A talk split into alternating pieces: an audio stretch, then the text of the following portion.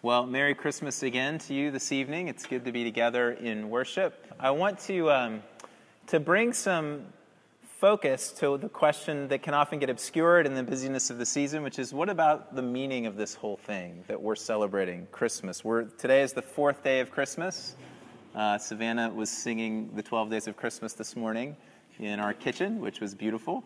And uh, so we've got eight more days to go of celebrating this thing that we call Christmas. And I want to do this in a simple way by focusing in on the name Emmanuel that we read out of Matthew chapter 1, but also which comes uh, originally in Isaiah chapter 7, used 700 years before it's used by Matthew, which means God with us. God with us. Because in that little expression, the meaning of this name Emmanuel, we find the actual, the heart of what the Christmas season is really about and this Christmas event is all about. But it doesn't mean much if all we hear is God with us and we don't really think, well, what is God? Who is God? Uh, who are we? And then what does it mean to say that He's with us? So I want to stop and just focus in on each of these three words God, first God, then us, and then finally with. So that's the plan. And I hope as we do this that the miracle uh, and the profoundness of what we are singing about tonight will become clearer. So the first is God with us. Uh, I suppose that it goes without saying, actually, that there are lots of understandings of the word God in our world. That this is a contested, um, this is a contested word. Uh, recently, I was um, tur- I turned on PBS at one point, and Deepak Chopra, who's one of the spiritual gurus of our age, uh, who gets a hearing uh, among many in our world. Uh, he's just published a new book entitled The Future of God A Practical Approach to Spirituality for Our Time. And the, ta- the, the, the, show was quite disturbing for all kinds of reasons uh, that I won't go into now, not the least of which it was filmed in this chapel in Manhattan with a very clearly screened audience that applauded at unique times in the message. Um, but the tagline of this book that, he, uh, that he's using to promote the book is this Find the God in you that transforms everyday life. So his basic message is God is actually in here, and you just have to look deeper to find him. In a recent interview, interview, he was asked, How do you hope God will be perceived in the future? And this was his answer. He said, My hope is that God will be the recognition of the divine in every being, which would lead to love, compassion, and joy. Now, needless to say, obviously, this understanding of God is incompatible with Christian theology. Uh, it confuses creature and creator in a fundamental way, and it locates the divine within all of us. Now, obviously, we're made in the image of God, and so there's something of the truth contained in that idea of looking inside. Um, at the beginning of his Institutes, Calvin says you can't really know God without knowing yourself. You can't really know yourself without knowing God. So there's something true here. But it fundamentally distorts the, the reality, the biblical reality, that God is fully transcendent, uh, wholly other than. So when we say God with us, uh, we believe that the God that we're speaking of is the God who's revealed himself in the biblical texts. And I want to note just briefly three things about God. First, He is the creator. The creator. God is the eternal, self existent creator of the universe. This is how the Bible begins. In the beginning, God created.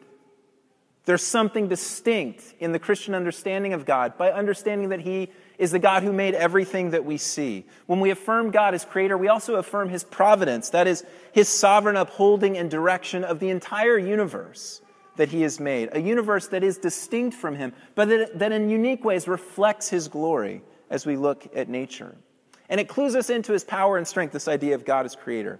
Uh, we often sing this children's song in our house.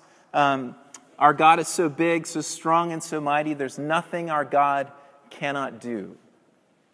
Wind and waves do his bidding, and nothing, as we heard about last week, is impossible for him. So God is creator. Second, God is holy.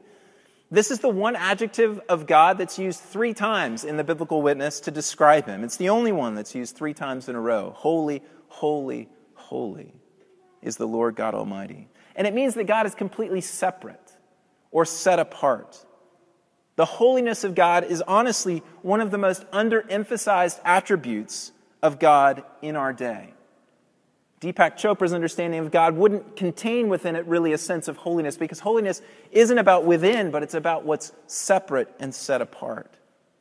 We tend to see God in our day and age with a casual kind of chumminess.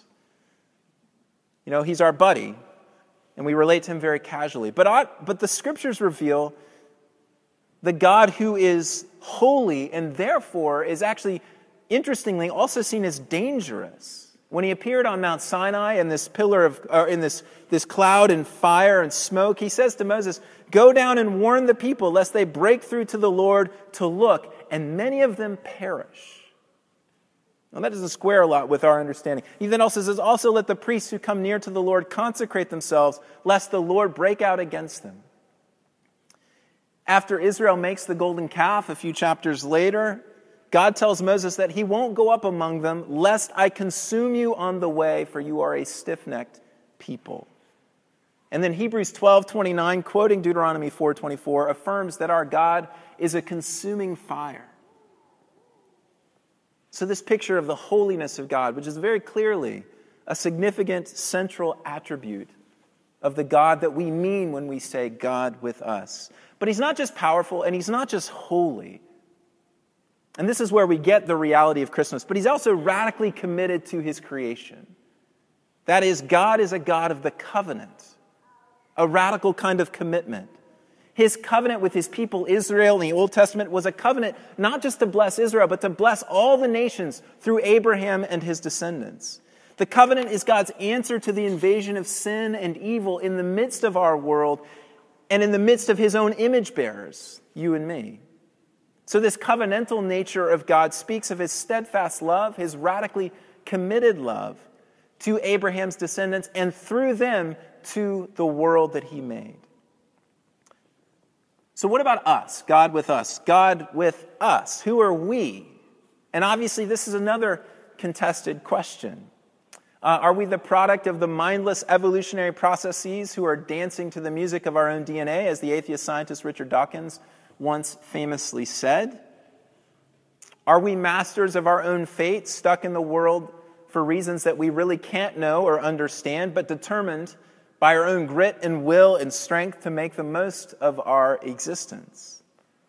Must we find our own path and create our own reality? The idea of go get it, be all that you can be, the early bird gets the worm, you can do it. This is the common way that we understand who the us is. That's those of us left here to kind of make something out of nothing. But honestly, this approach to who we are doesn't really work. Just in the past few weeks, I had a conversation with somebody in his early 40s who was just diagnosed with cancer. And in those kinds of situations and circumstances, we realize just how out of control we really are. That the mirage of control that we live with most of the time that we can create and manipulate our circumstances and situations is in fact a mirage. We're powerless in face of situations like cancer to manipulate the world to become what we want. So that leaves the question then who, who is us? Who are we?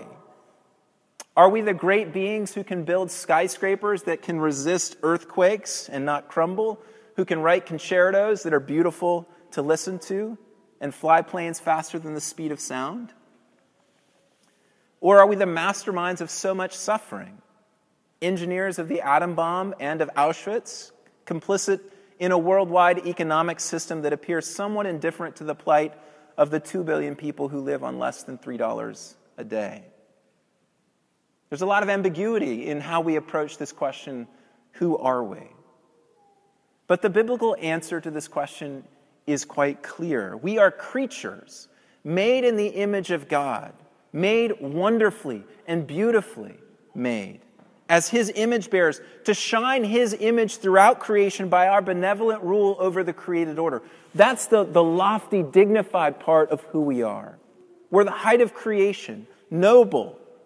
And yet, and there is a yet, obviously, in the biblical understanding of us, we are rebels who resist the benevolent rule of God in order to be our own masters.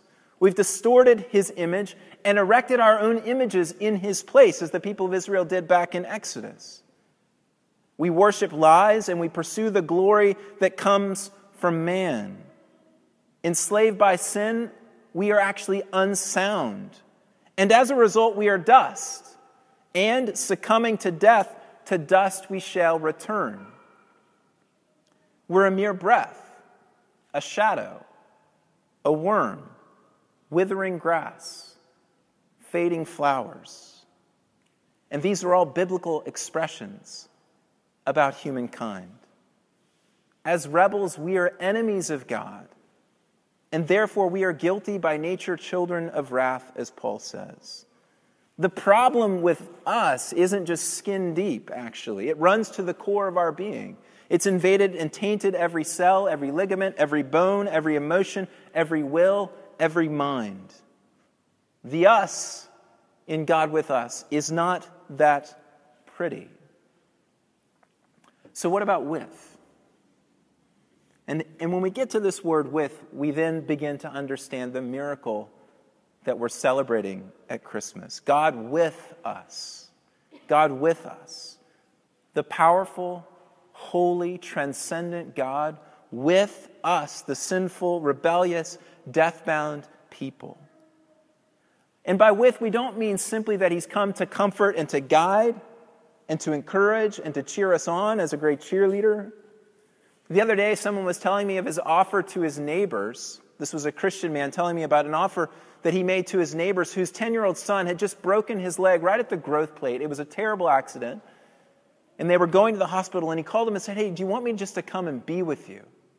And they said, Yeah, sure. And this was a great display of Christian hospitality and charity. So he left and he went and he spent, I think, something like 24 hours with them at the bedside at the hospital.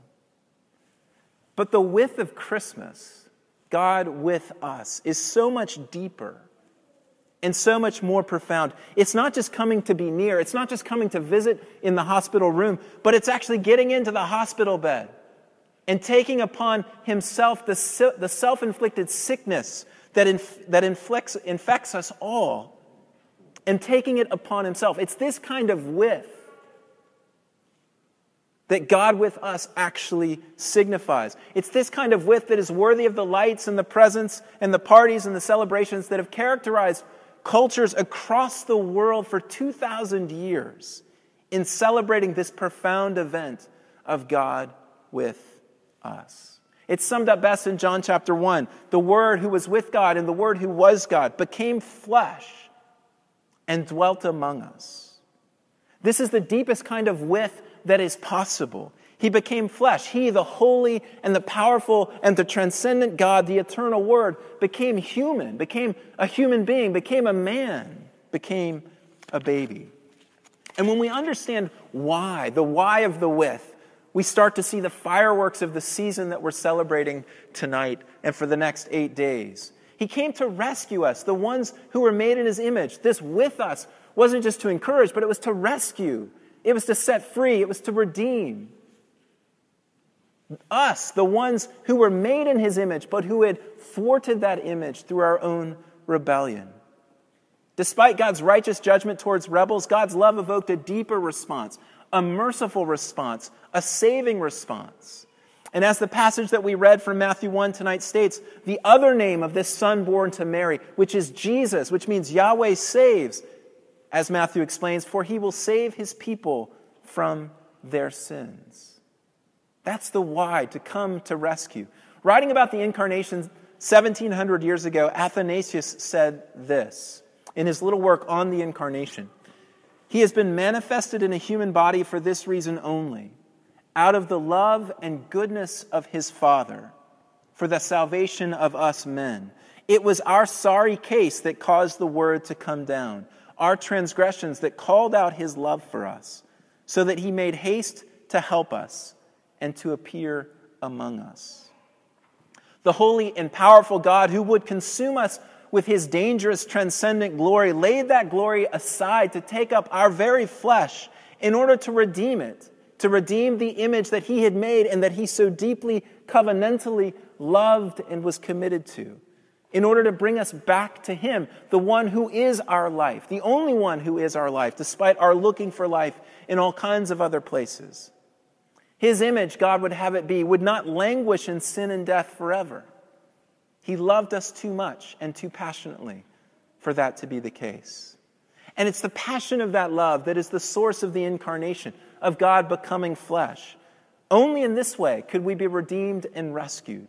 The eternal Word takes up a human body in order that in that body, sin and death, which is the consequence of sin, might be dealt with once and decisively and for all. Again, Athanasius said it like this Thus, taking a body like our own, because all our bodies were liable to the corruption of death, he surrendered his body to death instead of all and offered it to the Father.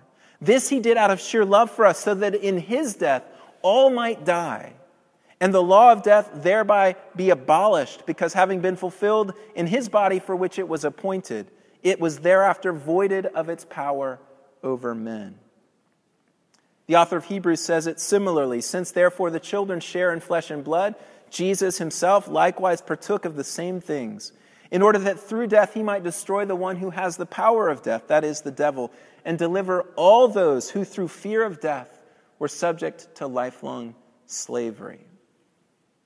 This death opens the pathway to new and full and liberated life, true life to the restored image of God, no longer enslaved to sin, but now alive to God, alive to life. God with us. This is Christmas.